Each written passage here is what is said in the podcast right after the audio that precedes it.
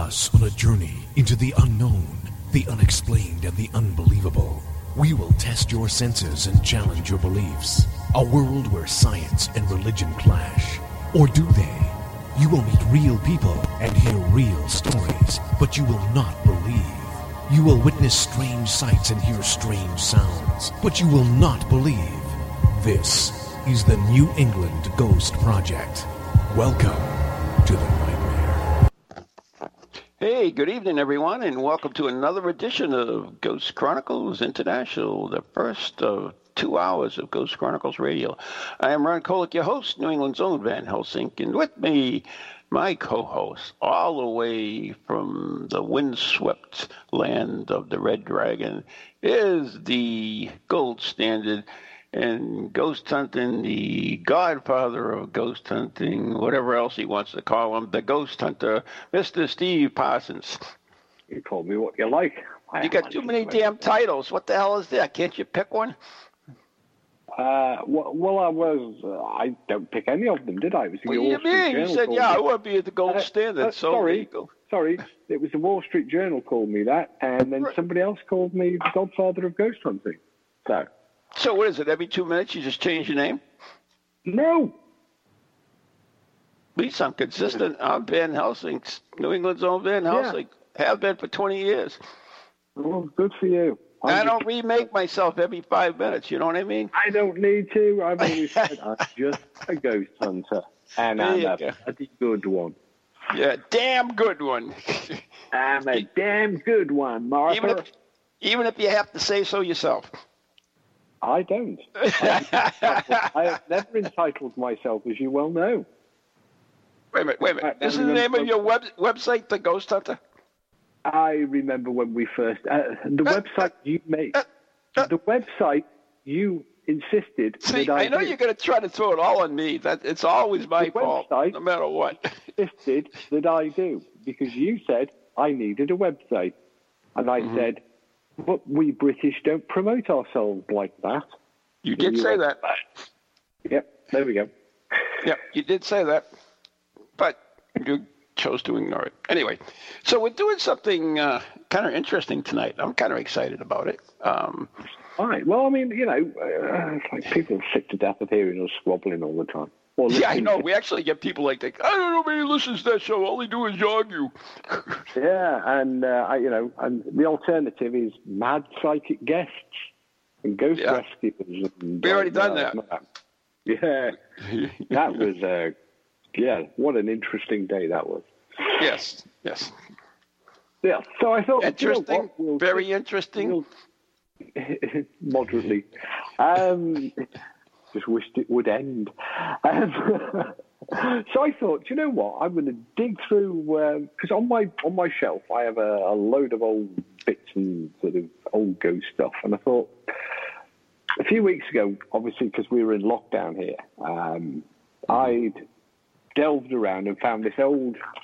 You can probably hear it. This old cassette flopping about um, with a paper label on it that says um, "The Haunting of Bircham Newton Aerodrome."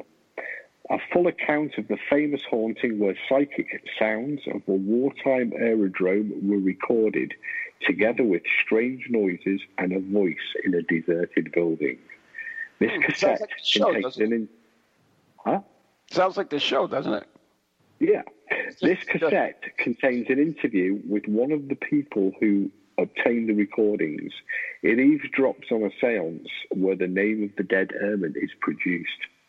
During an investigation by a BBC team, a medium was suddenly entranced by the spirit of another dead airman, burned to death in an aircraft crash on the airfield. And I thought, do you know what? I'm going to play that on uh, the West Files. And I did, and it was a huge success. It scared the bejesus out of people. Um, yeah, so I thought, I wonder if there's an alternative to me and Ron scaring the bejesus out of people, arguing. We would play it. It's actually one of a group of tapes I've got from Bircham Newton. Um, and uh, I, the actual airfield dates back to 1916. It was a First World War airfield.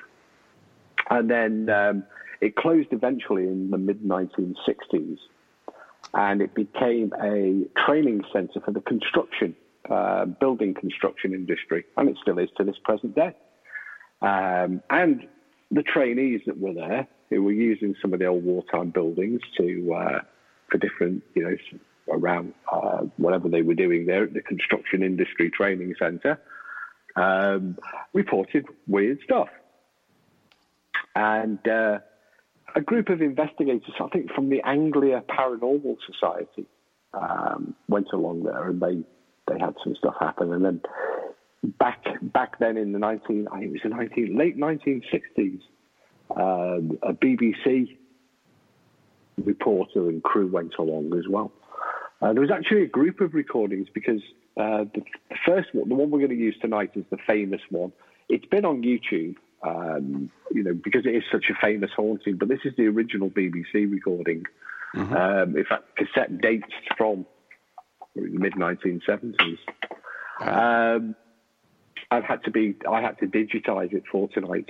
So this is this isn't the same as the one that's uh, exactly the same as the one that's on YouTube. But there, there's another recording which I've got, uh, which was made by uh, other investigators who decided to do a follow-up investigation to this original BBC one, and they also packed a tape recorder. Um, and their tape recorder and their cassette is on the shelf out of reach. Uh, picked up metallic clangs and noises as uh, it sounds like heavy objects are being moved around. Um, kind of gives the impression, and I say the impression of what it would might sound like in a, in, you know in a, war, a, working aircraft hangar during wartime. Mm-hmm. Um, all of these, they, actually, none of these were recorded in a hangar. These were recorded in squash courts. Now, there are different versions of the squash court story as to where uh, or what existed, or why indeed it was even a haunted squash court. You know, when you've got the whole of the airfield to choose from. Mm-hmm. Uh, some people have suggested, some airfield historians have suggested that the squash court was actually built on top of uh, an earlier, what was called a line hut. Indian burial ground? No, no, no, a line hut, which would have, which would have been the sort of uh, where the the ground crew would have hung out and waited for the planes to come and go. Um, it was also apparently during World War II. Um, it was used as a temporary mortuary for morgue for uh, when there was accidents. Now, one of the interesting stories about the squash court, apart from the ones that I don't, I'm trying not to spoil the, the story for tonight. Right, I don't want you to either. Yeah. I'm going to let that one speak for itself. So I'm dealing with some of the surrounding stuff. Um, but uh, it was uh, right next door to the officers' mess. And this is an account I collected some years ago um, from an ex RAF chappie who uh, who was stationed at Bircham Newton before it shut down. And he was walking the corridors uh, late one night when his eyes beheld. It's a, no, it's a song, isn't it? But he was walking through the corridors late at night, um, and he saw something coming towards him, which he described to me in, in his description as looking like an uh, an airman wearing. Uh, now, this might not mean anything to he was, it was, he was wearing what, what the, the gentleman described as a Sidcot flying suit. Now, I know what a Sidcot flying suit is. It's kind of these bulky, all in one piece fabric um, suits that they wore in the interwar years. Uh, they, were, they were heavily lined because in the open cockpits things got a bit cold. So he's wearing one of these Sidcot flying suits, carrying a leather helmet and goggles, and with a chest type parachute. And I thought, he said to me, he felt it very odd, um, particularly as the figure then turned to its left and disappeared through a wall. Oh. But uh, yeah, one of the most interesting stories that relates to this isn't um, the one that they're talking about. Mm-hmm. Um, comes from uh, a WAF a women's auxiliary Air Force nursing orderly who was stationed at RAF Bircham Newton in 1949. And this is again an account that I managed to collect. Um, it was over the August bank holiday uh, period. So, right now, in 1949, Mary Tock, which was her name, was on duty in the station sick quarters. She and uh, Women's Auxiliary Air Force ambulance drivers were sleeping in the sick quarters, which was next to the decontamination centre. To pass the time, the two ladies played table tennis and uh, they were playing it on the Sunday evening when they experienced an eerie encounter. It was about 9 p.m. and they'd been playing table tennis for about 10 minutes when suddenly they heard the clunk of a door closing and heavy footsteps. So they ran, they were a bit scared, so they ran into the staff duty room. They telephoned the station guard room and the the station police came out and searched the whole of the decontamination building and the sick quarters, but they found nobody else there. All of the doors were securely locked. But it transpired that some weeks earlier, a fighter aircraft had crashed just a few miles away from RAF Bircham Newton, and the pilot's remains had been brought back to the RAF station. Uh, his flying boots and other items of clothing had been put into one of the decontamination centre storerooms. Uh, now, for Mary, there was a twist, and uh, also uh, from the medical officer's point of view, because he had visited the scene of, uh, of the crash, and he called Mary to his office the next day, and he wanted to know if she had any relative in the Royal Air Force. She was quite puzzled by the question because she didn't have any relatives, and she told him so, and it became became quite obvious to Mary uh, something was, or, or, or, the reason was, when the pilot held out the, uh, the uh, when the medical officer held out the pilot's blood-stained paybook, kind of his identity card, um, and his name turned out to be Peter Took. Now, her name Tock, but the blood stain had covered part of the second name, making it look like Tock, and it thought it might actually be her relation. The footsteps that she'd heard were those of May, Well, she said later she believed that the footsteps she'd heard were the pilot coming back for his flying suit, flying boots, and his other belongings.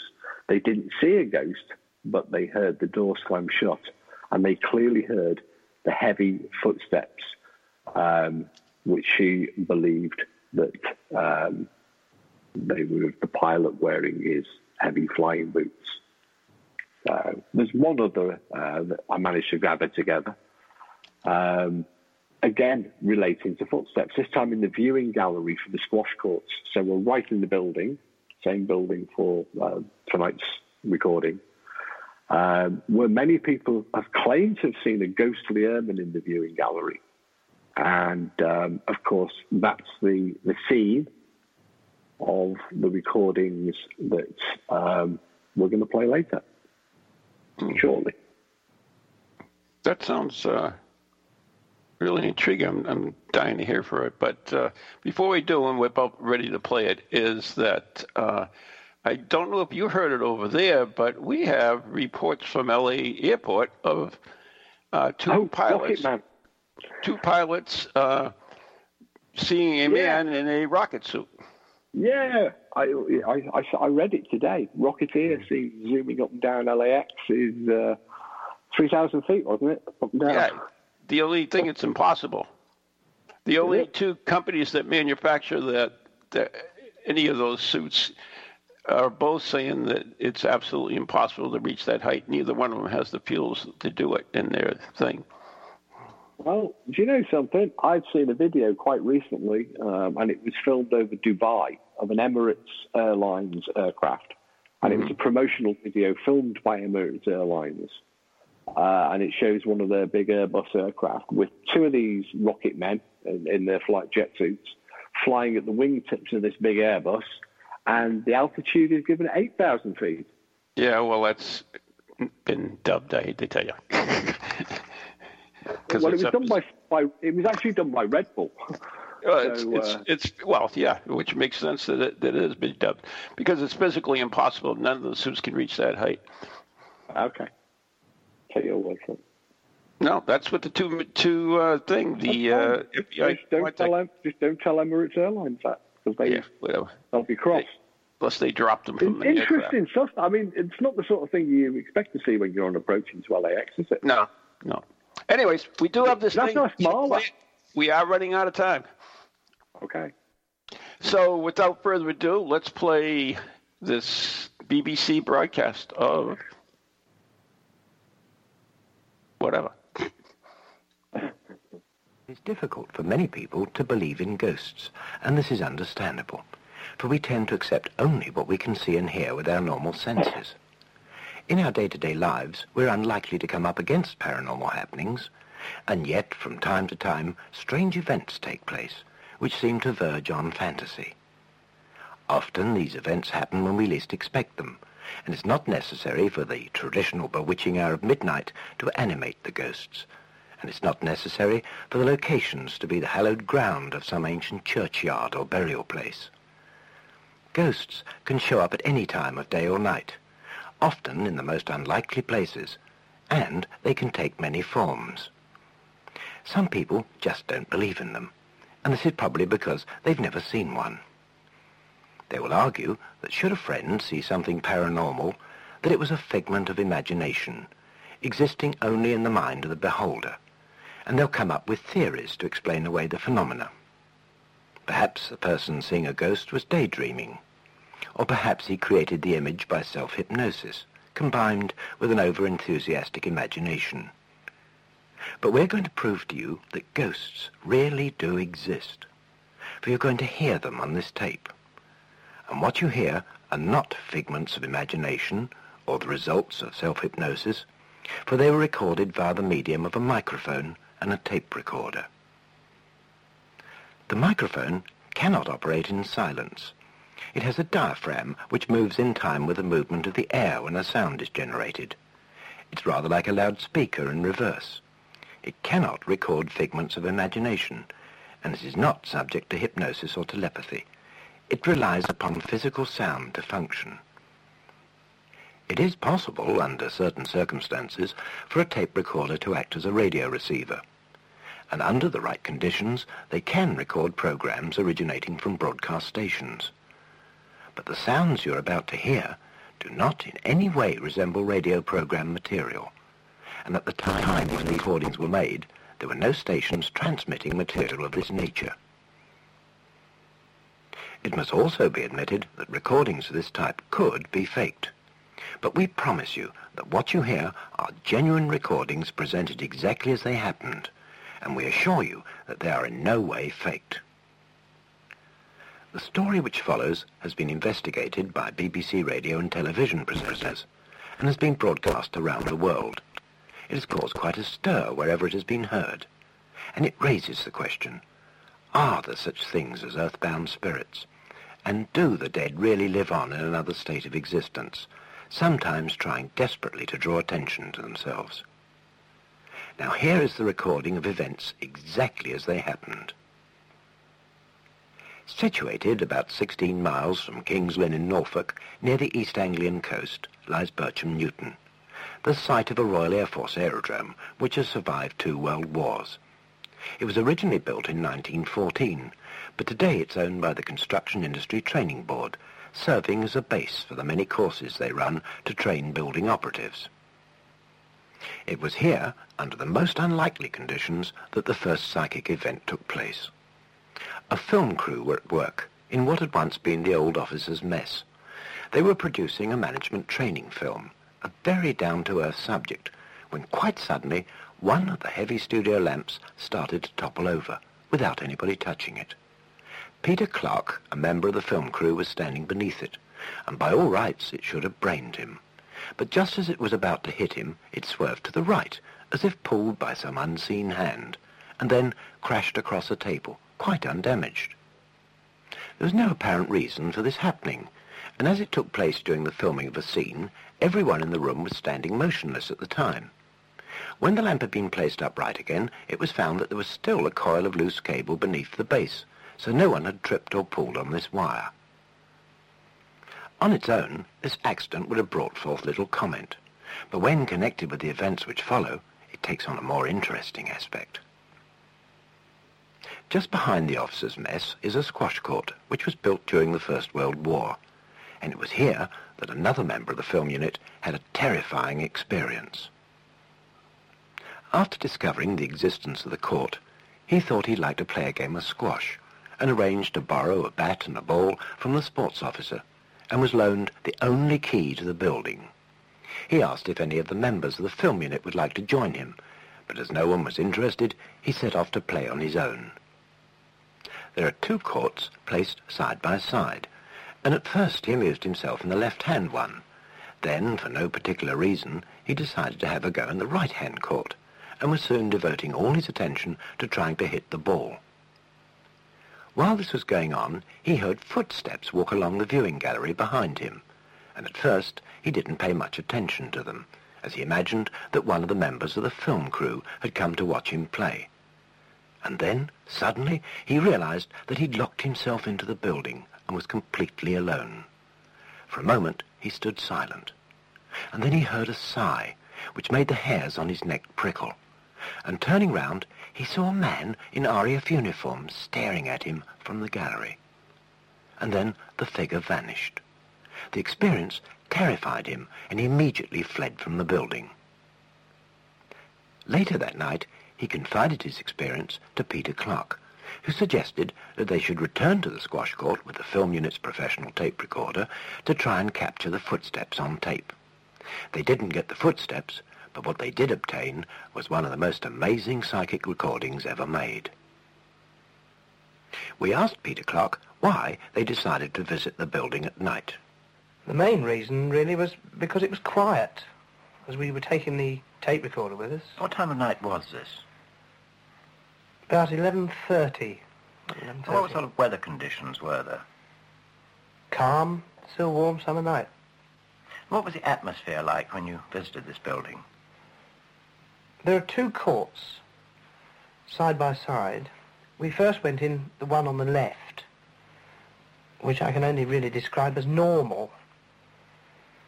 Then we in- investigated the rest of the building and searched everywhere to see if there was anybody in there. And then we went in to this one on the right. And the atmosphere was so frightening, so cold in there, that it was just like stepping into another world almost. Was this the court your colleague saw the ghost of the airman in? Yes, that's right. That, uh, this was the one that we'd come to investigate. And we put the tape recorder on the floor and set the tape on it. And we debated whether to stay in the building or not. We were so frightened that we, we thought we'd just leave it running and lock it in there and come back when the tape had run out.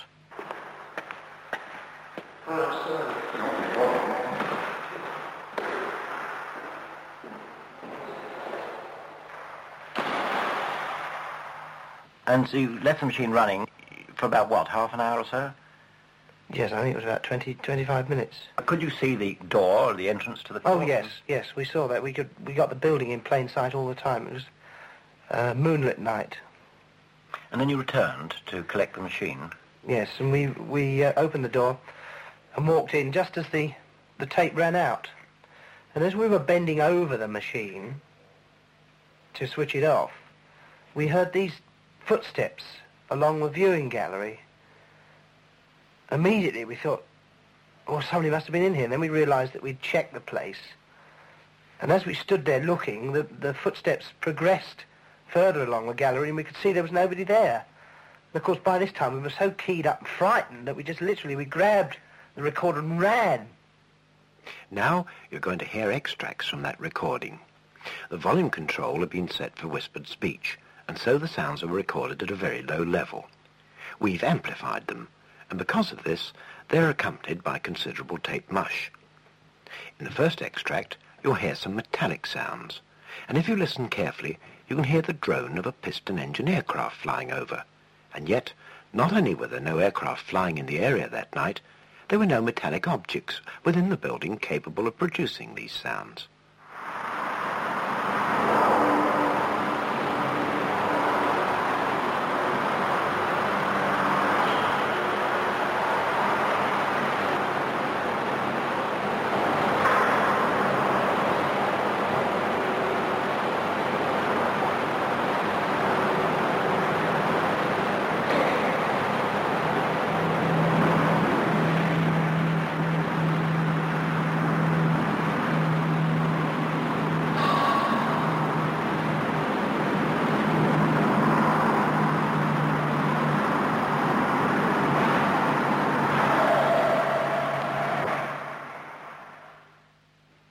From time to time, the recorder picked up the sounds of muffled speech. And here, a woman's voice can be heard, just after a metallic ping, which sounds not unlike a spoon being tapped.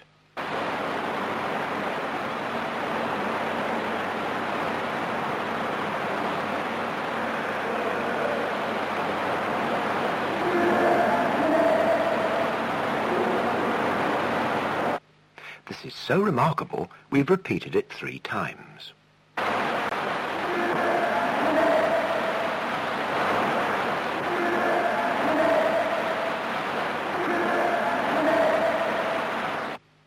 There were noises as though heavy objects were being moved around. And coupled with odd bits of conversation, they give the impression that one is listening to the everyday sounds in a hangar in wartime.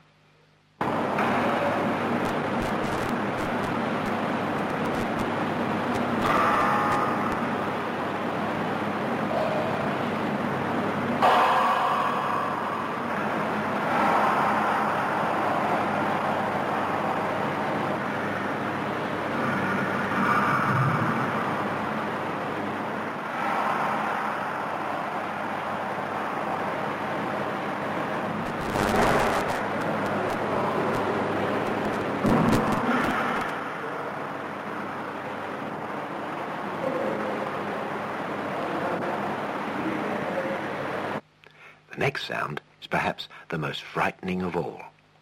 We've absolutely no explanation as to what made it or what it represents.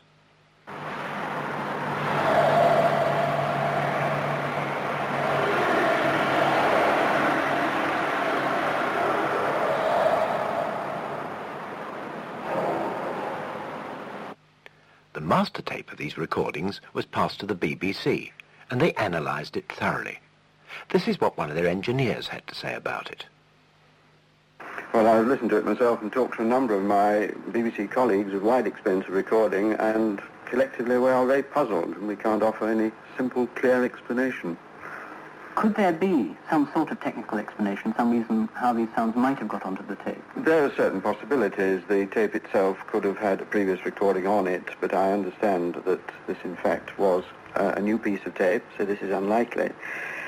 Um, it is possible that these noises could have been recorded from outside. Um, I think that this is not possible because I understand uh, the building has a nine-inch brick wall, and although certain sounds could come in, these are too clear and metallic, I think, to have been recorded from outside. I think we can rule out any internal noises generated in the recorder itself. There's no fault condition known to me in the recorder that would generate um, uh, this kind of thing. I think we can say that these noises have been definitely recorded through the recorder microphone onto the machine. We confirmed with Peter Clark that a brand new roll of tape had been used, so there was no possibility of a previous recording breaking through. We asked him if they did any further investigation on the site. Yes, well, we, we held a seance there with a, a medium, and uh, he went into trance and produced this this dead airman, the voice of a dead airman. It was it was extraordinary, really, because his his face was all sort of twisted up, and he seemed to have difficulty in breathing. Give us your name. Nine. Give us your name.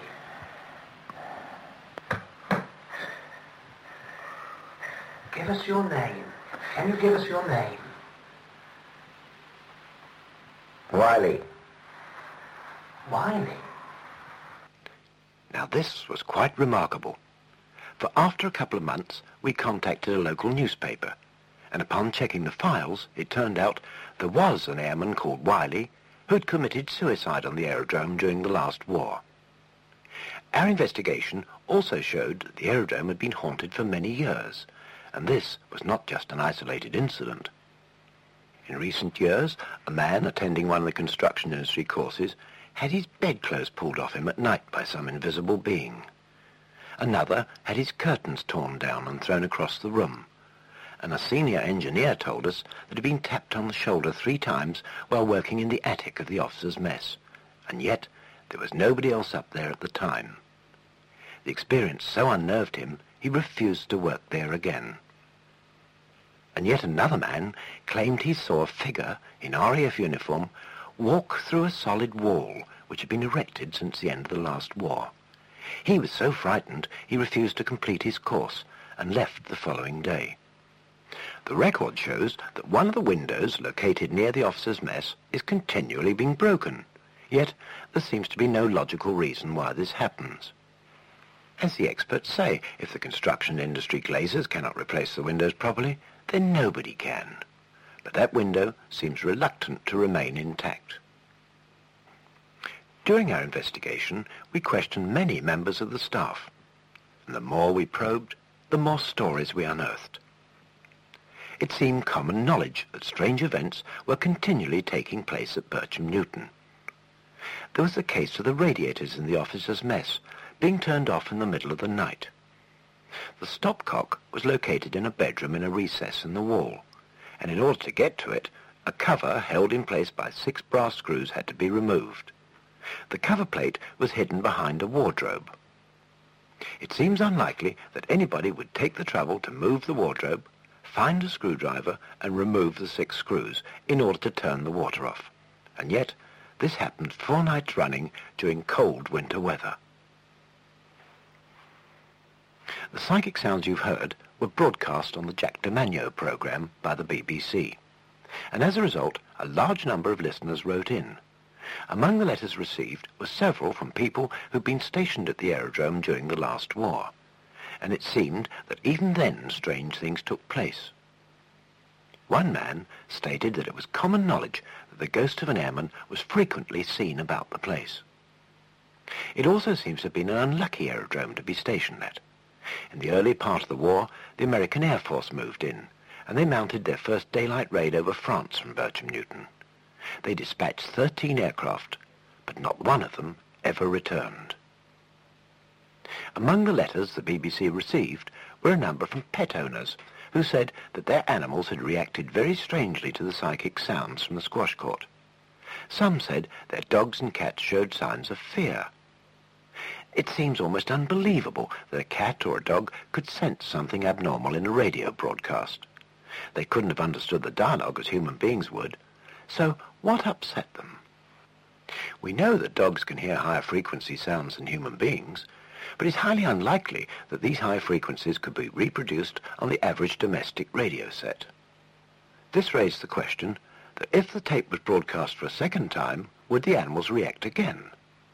It was decided to try an experiment, and one of the local British radio stations agreed to cooperate and broadcast the sounds. The animals obliged for the second time, and many listeners wrote to the station to confirm this. One little girl explained that she had two dogs, and they both reacted. Gillian, now your dogs, tell me what happened when your dogs heard the noise. You've got two, haven't you? An Alsatian and a mongrel. What did the mongrel do when it heard these ghost noises? Went under the cupboard. So it heard the noises and shot away and hid itself in fright. Yeah.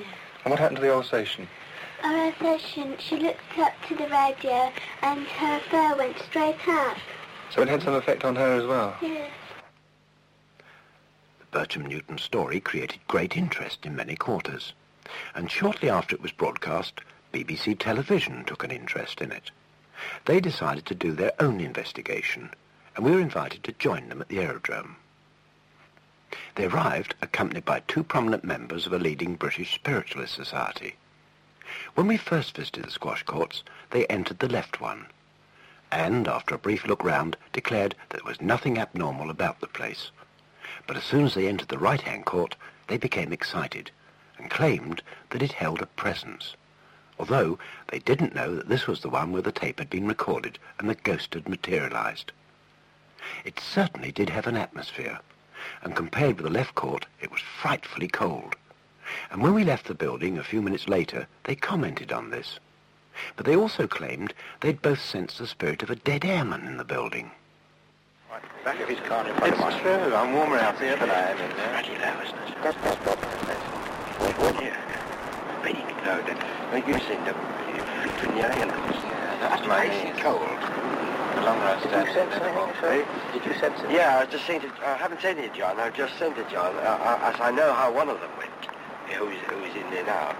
But they come over very strong in there. I see I was walking towards the door to come out. Suddenly I was spinning around and I faced the wall again. And I thought, why? And I looked at the wall and I expected something to happen, and nothing did. I got this terribly icy feeling in my feet. There. By God, it's colder in And when you, there. when you get it, you know it's not imagination because uh, One of the spiritualists was a very well-known and trusted medium, the late John Sutton. He told us there was a lot of psychic power being generated in the building, and he decided to go back inside again to meditate. But as soon as we entered the squash court, he was entranced, apparently by this dead airman.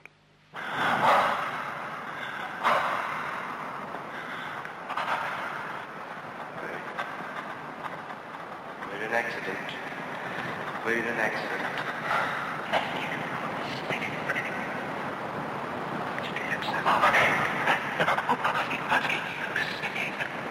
Save you, yes. Yes, we will, we're here to save you. Tell us. I can hear you, yes. Tell us what happened. Mhm. Tell us what happened. Fire? The, plane caught fire? And it crashed? Yes. Where, where did it crash? Do you remember? Dear? Near. Near here. The church? Near the church? Yes, yes, yes. Yes. All right, we've got that. Say, come in. Dusty Miller. Uh, Dusty Miller. Uh, Pat Sullivan. Yes. Jerry Arnold.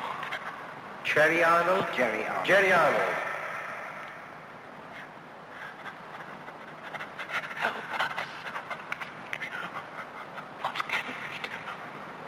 Help Help us, what can we do? Well, you know, you know, can you hear me? You know you've left the earth behind. In the plane you died. Do you remember that? Yes. But look up. Don't be afraid. Let go of the earth. Let go of the earth. You understand? You don't belong here. Yes. Look up. Ask for help. Upwards. And go towards the light. But you're holding yourself down. Tell that to Jerry, to Dusty, and to Pat Sullivan. John Sutton explained that while he was entranced, he learned that the three airmen had all been keen squash players, and the courts had become a sort of mecca for them. He told us that they'd made a pact that if anything should ever happen to them, they'd try to meet up again in this building. He also told us that they'd been burnt to death in a crash when the aircraft, an Avro Anson, had crashed behind a church which had a tower but no steeple. He thought the church must be somewhere in the vicinity, but as he'd never visited the area before, he couldn't confirm the actual location. He explained to us that very often people do not realize what has happened when they die, because they feel quite normal, but they find that they cannot communicate with the living. Their sense of time is quite different, and they don't measure it as we do. He said that these three airmen had been held earthbound at Bircham Newton, because they had no idea they'd been killed in that crash.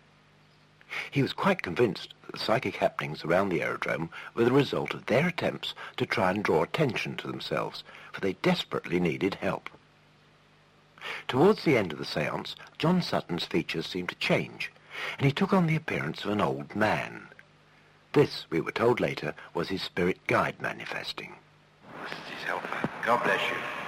And you, my children, I give thanks for the help which you have given my medium and those on this side of life. Are they all right now? They are at this time now being helped. Good. And it has been almost 30 years that this help has been sought for. And at last, they can now be happy. You will hear of no more disturbances, and should you hear of any such stories, then you will know indeed that this is but the person's own mind. I give thanks to you all for the help that you have given. We're pleased to do it. God bless you. God bless you.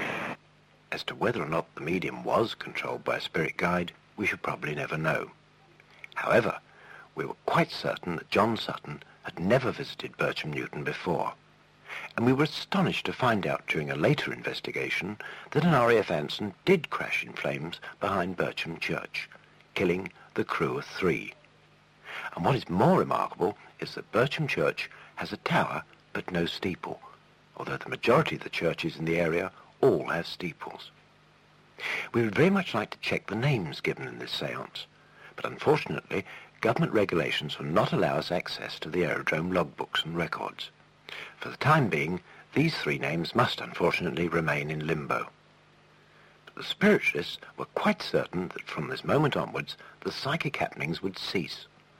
But did they?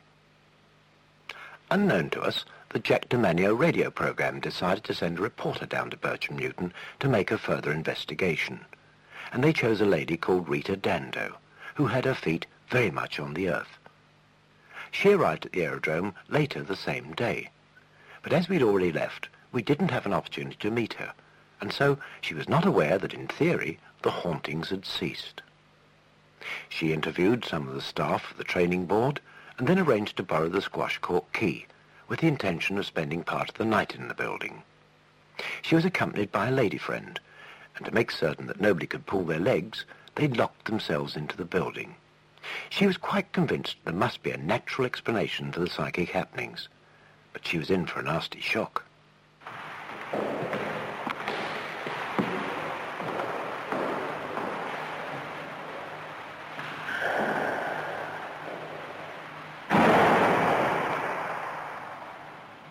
That the sound of the locked door flying open and slamming shut, which she recorded from inside the squash court.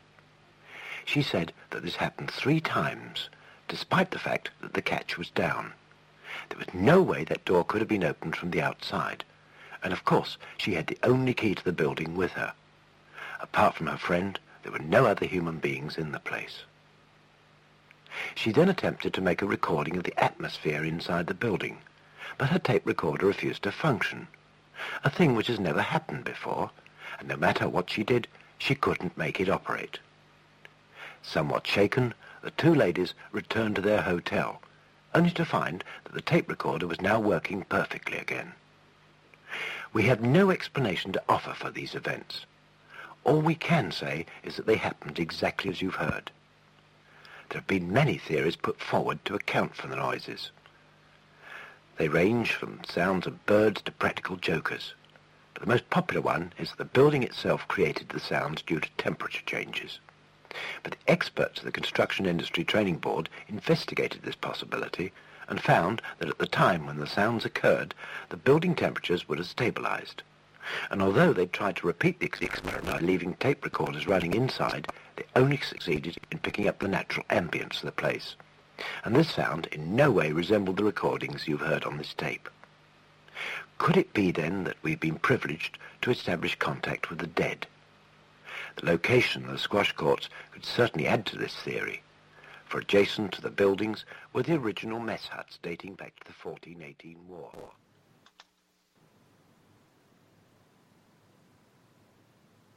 Oops. I think we are done, I guess. Yeah. There we go. We're back. Due to, uh, due to the complexities of um, transcribing that, I think there's it's about tw- 10 seconds so missing from the end of it. Ooh, Uh, the missing from the 10 original. seconds. Must be paranormal. be, uh, yeah, no, only because the tape is 40 years old. I think the, I think the dog ate it. So there we that are. Was thought that be. That was pretty I thought- intriguing, Steve. I thought you'd like that. Yeah, Yeah, I did. You, heard a spirit guide. You heard the, the dead speaking through the, the entranced medium. Uh, Who's the panting and- dog? No, that was the entranced medium. Oh, I thought there was a dog there that was panting in the No, it, background. it, it, it was the, the, the dead end, and he was talking. And, but what you heard actually was the process of the investigation, more or less. You know, you, you just uh, as it as it used to be conducted. Mm-hmm. See, originally when you, you talked about the squash courts, I was thinking of them of like a tennis court here on the outside, but they're actually a building. You're right. I was uh, kind of threw me for a loop, and I realized what was going on. So uh, yeah, I thought that would be an interesting change from the usual um, the usual show, and we've we've got one um, in the can um, mm-hmm. from the same era um, for a future show another day if this one's successful. Yeah, uh, so uh, let us know if you like this. Uh, Borley Rectory. Right. If you like this, then uh, pop us an email or message us and say, yeah, we want to hear the one on Borley, or, or yeah, we want to hear more, and uh, we'll see what we can do. So uh, I, I, enjoyed it. I tell you that. Yeah, there are, unfortunately, there are not many surviving recordings from investigations of that era. Mm-hmm. Uh, I mean, most groups didn't have any technology. You know, they didn't use um, it was it was the fact that there was a film crew um, who were making a uh, training film, and so they had a professional sound recorder, mm-hmm. a recordist, recording engineer, um, with a big reel to reel for the first batch, and then of course. Uh, the BBC, when they went along, they took their own sound man along. He also had a, I think it was a Uher portable um, reel-to-reel recorder, and then they were they were then copied down um, onto cassette um, with a, a typewritten um, Xeroxed label. Uh, it's quite old. In fact, it's only ever been played twice. Once when I first got it um, a long time ago, and then uh, about eight or nine years ago when I digitized it. Um, because you can't play them, you know. I mean, every time you play them, they deteriorate ever more. So, uh, but we have digital copies, and of course, if people, uh, you can play the podcast back, but that one is also because because it was a BBC recording. Um, that one has periodically appeared on, um, you, know, you know, on different sort of internet forums and been much debated I, because it's a popular location with the ghost hunters, as you can imagine. Um, and there have been many more recent claims as to what's been happening um, at the site. So the spirit guide assured people that uh, anything that subsequently happened after he'd cleared them and sent them to the light, told them to look up and leave the earth, would be all of the mind. so um, there we have the spirit saying that the modern generation who are, you know, who head out there and hunt for the ghosts of Bircham Newton, they're all making it up. That's that's intriguing. Uh, you, you too can get one of those rocket suits and uh, try it out. I guess for four hundred and forty thousand dollars. Oh, hang on. How do we get from Ghosts of R.A.F. and Newton back to rocket suits?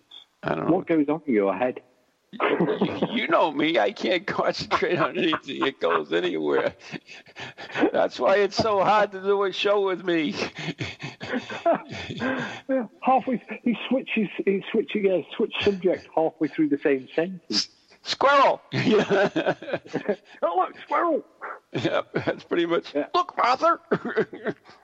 what would anyway. Jesus say? Yeah, I know. I apologize for that, but uh, yeah, that's unfortunately that's how my little mind works. So there you go. Thing, isn't it? It, it would normally be just a few weeks before we um, we would be lining up to pass that famous road sign. That's true. That's true. Unfortunately, you won't be over here this year, and I'm sad about that. But uh, well, we'll see what the future brings well, I'm sure the future will bring positive things. I think we, you know, this this is not the 19 the 1918 1920 um, Spanish uh, pandemic shows us that we can recover from this. You know, we will recover from it. We will yeah. we will pick up and bounce back. Just have to kill all the cats. Or is it cats now carrying it? no, that's what they did in the Spanish flu. Oh no, bubonic flu, bubonic plague. I take that back. yeah, the cats. Um, yeah. Yeah, kill the cats. Uh, of course, those are the ones that was controlling the plague. So, yeah, it's a it's a matter of time, but it'll be it'll be over. It'll be done with. We'll um, we'll be able to resume some form of normality. Not the new norm. They're calling it now the new normal. I can't stand it. It We'll- drives me freaking nuts. No, we we will go back to normal insanity and um, It's a good word. Insanity is about soon- right. As soon as we get a vaccine, or or as soon as um, as soon as enough people die. It's it's getting really close now, according to the latest that I've heard. It could be before the beginning of the year here in the states. Apparently, you're up to six million over there now, aren't you? Caught up. Yeah, cases. Yep. That's what I mean, cases. But the death rate's going down. We'll probably hit probably two hundred thousand deaths. Yeah, I mean, compared to the Spanish pandemic, that's uh, it, it's small potatoes. This new. Yeah, what twenty-five million, I believe. Uh, well, some figures estimate up to 100. Yeah. You know, the low end estimates are 20 to 20 million. The high end estimates, because census data wasn't really available uh, with the accuracy that we have today, and some experts, um, because as you can imagine, there've been quite a few documentaries on television about the Spanish pandemic. I'm sure there was. Um, including, including actually, it was an American invention. It started in Kansas. Um, which you know these these clever DNA scientists have backtracked uh, the DNA and uh, found out that that one, the 1918 one, started off on a farm in Kansas Uh, why not? and then spread around the world. But There you go. after after a few, um, well, two, th- two two and a half years, it burnt itself out and disappeared. And uh, The of the bubonic, the bubonic plague is still around.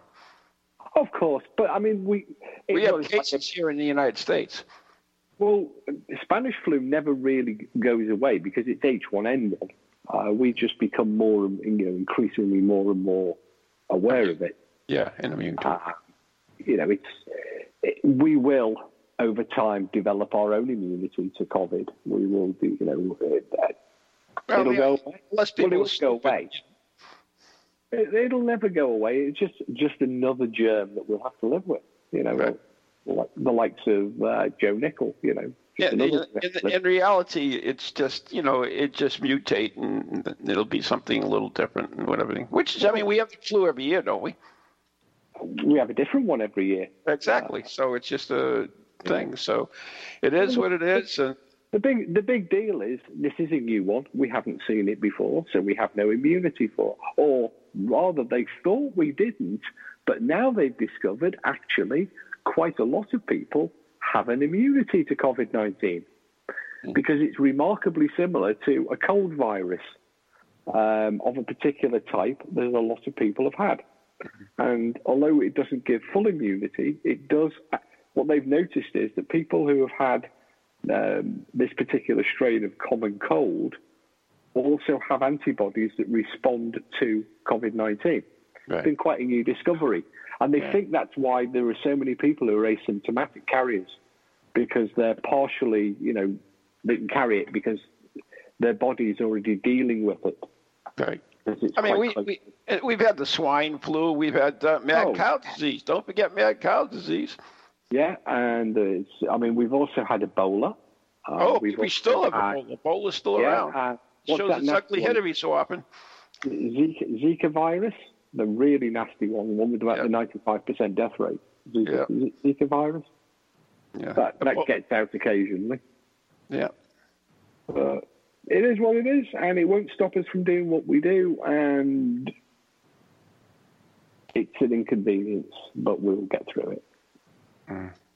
I'd Anyway. be much more concerned. I'd be much more concerned about. I was watching. Uh, sorry, I know we've only got a couple of minutes left, but I was, and I, you know, I don't do politics, particularly Sounds British like politics. Sounds like it. Certainly, certainly don't do American politics, but God, I was watching a video of some of the bloopers and clangers Biden made. Now, I thought Trump was. Um, I always thought Trump was a, a bit incompetent, but bloody hell, Biden. Dear God. you you are doomed. It's the devil in the deep blue sea for you lot. Yeah, that's the way it goes. Anyways. But that's life. I mean, as long as we keep sending the same people back into Congress and the, and the Senate, then, you know, we get what we deserve, quite frankly. we, well, just, you know, we just had the elections here in Massachusetts, the primary, and it's uh, the same old, same old, all the same old people. Uh, So And there you remind, go. remind me why you why you fought the British in 1776 again. I don't know. I think we're better up on our monarchy. Isn't it something to do with representation? Yeah. It was never supposed to never supposed to be a career. It's only supposed to be a part time job. but whatever. Yeah, but po- politics is is the only people that do politics are career politicians. We all Exactly. know that. Uh, that was never And meant to be what? that way. Your It never was meant to be con- that way. No, but your constitution, when it was written, actually has loads of protections that are supposed to stop what's happening happening. Well, we did it to the president, and that was it. you know, when FDR rolled up so many terms, they said, "Hey, this is not a good idea. This is almost like a monarchy. We got to stop this." So they put term limitation. But that's as far as it got. Never reached the Senate. Never reached the Senate, or the I mean the House. So there you go. We're suffering because of it. Uh, you know what? It, it, I really believe in term limitations. Some of these guys, uh, you've got to move on. New ideas, new new generations. Definitely. 100% with you on that one because that's the problem. When people become career politicians, it is their career. Yeah. And we want what what we want is fresh blood every few years. So I think any politician should only serve two terms max. Yeah, totally agree with you there. And I think that sort out the corruption as well.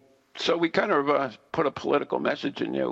Yeah. Anyways, we hope you enjoyed the show. If you like the one, uh, if you like what we played today, let us know what you think about it. Uh, you can email us at anyghostproject.com, the letter N, the letter, no, anyghostproject at comcast.net, the letter N, the letter E, ghostproject at comcast.net, or you can go onto our uh, Facebook page, which is uh, Ghost Chronicles International, and message us there. So we got to go. Uh, looks like seven seconds. And anyway, uh, Steve, thanks for bringing that on, and I, I really enjoyed it. I enjoy it. Oh, wait a minute. That's only. What? Uh, two. Wait a on, minute. something's gone. Now I'm totally confused. Hang on. We've just Is been it- told that we've got two minutes, but then the pizza bell rang. All right. Is it tunes or is it? Oh, we have No. to. We've got Hey. two tunes. two twos. Anyways, yeah. Oh, I do want to mention something. Uh, now in this crazy world, one thing that has happened, which is kind of cool, and a lot of people like it, in fact, are these online workshops. And I've been doing my monthly paranormal study group every uh, third Tuesday of the month, and you can do it anywhere in the world. And uh, all you have to do is go to circlesofwisdom.com to sign up. And uh, yeah, you can join us. Uh, this this month's is uh, oh, I'll be with uh, Maureen Wood, uh, and we will be doing Fifty Shades of Dowsing. So there you go, whatever that is. Fifty Shades of Dowsing. Yeah, that was her idea, spicing it up. What are you going to be doing? Tying each other up? And... Who knows? You'll have to tune in to find out. Oh, no, no, no, God bless us. But you're, but you're right. I mean, this online stuff, I mean, because I've been doing webinars and different stuff. Do you know, it's good, but it's not as good as face to face. No, I agree. I'm Totally. sorry, it isn't. Because you don't get that interaction, which, you know, when you're dealing with an audience, I think really works better. Because Oh yeah. you can, you know, when you, when you when you're making a presentation online, you're just reading a script. But when you're making a presentation face to face, you know, you you can change it. You can work with the audience, and I think you know you can interact with them better. So I'm looking forward to face to face again. There you go. Anyways, now uh, now it's really ending. Today's show is brought to you by Circles of Wisdom, 386 Merrimack Street in Methuen, Massachusetts, and the Gallant Messier Family Law Group, 15 High Street in North Andover, Massachusetts. And we want to say thank you for joining us tonight, and good night, and God bless, and stay safe. Thanks, Roy. Good night. God bless.